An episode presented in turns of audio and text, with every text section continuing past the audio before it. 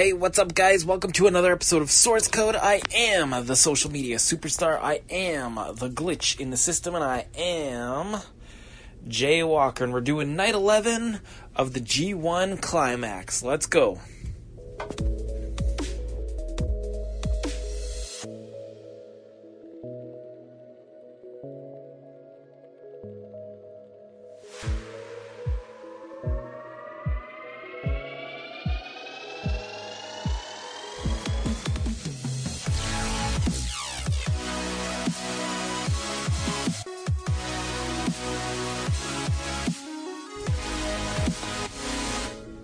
So we kicked off with Kota Ibushi against Bad Luck Fale. Uh, this is kind of a nothing match for me. Fale's old tactics, you know, always coming in.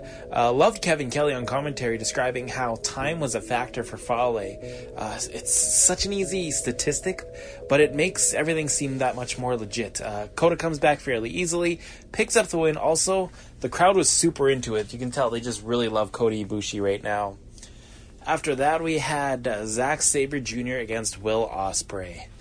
Uh, these guys know each other very well, obviously. Uh, very cool. The two UK guys are showcased here in the G1. Uh, just an amazing story playing up Ospreay's injury throughout the match. Fit perfectly into Zack's style, and I love the aggression shown by uh, by Zack here. He, he's been frustrated with the tournament so far and is becoming more aggressive, more focused, and more rushed to try and end it.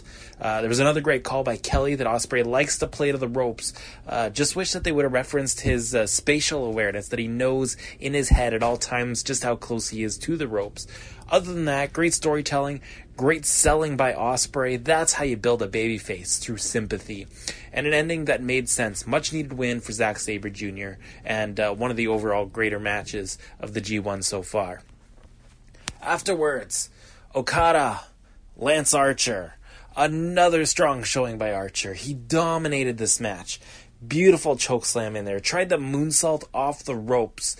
Uh, the kid crying because Archer was in his face was hilarious and uh, great camera work too. I noticed that one time in the match, Archer had the cover. They focused on the one side of the ring, and the ref stopped counting. Then they switched to the other side of the ring with a different camera, and you see Okada's foot on the ropes. Wish we'd see more of that in wrestling. I thought that was a really good way to uh, play up some drama. Uh, Archer goes for the claw, couldn't get it though. Okada answers back with the Rainmaker and gets another win, still undefeated. Sanada and Kenta was next. This was a great match. Uh, neither man's best, though. I like the story that Sanada has lost four in a row. Meanwhile, Kenta has wrestled the near perfect tournament. But after suffering his first loss, uh, would there be any doubts or flaws in his game? And we've seen Kenta dominate again throughout the match.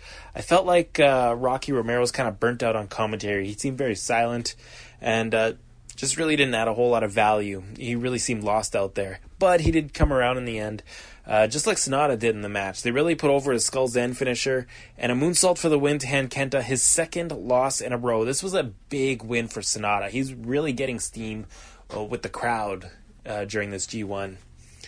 And uh, the main event Tanahashi against Evil.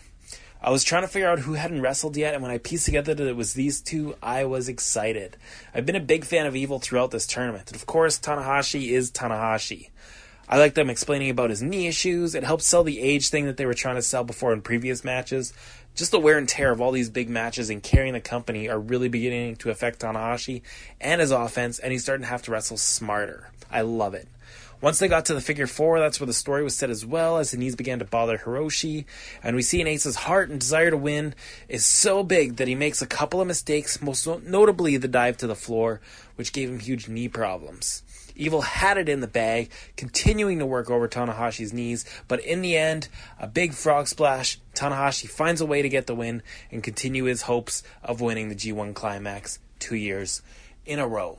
Uh, yeah, it's just been solid. Another solid night of wrestling.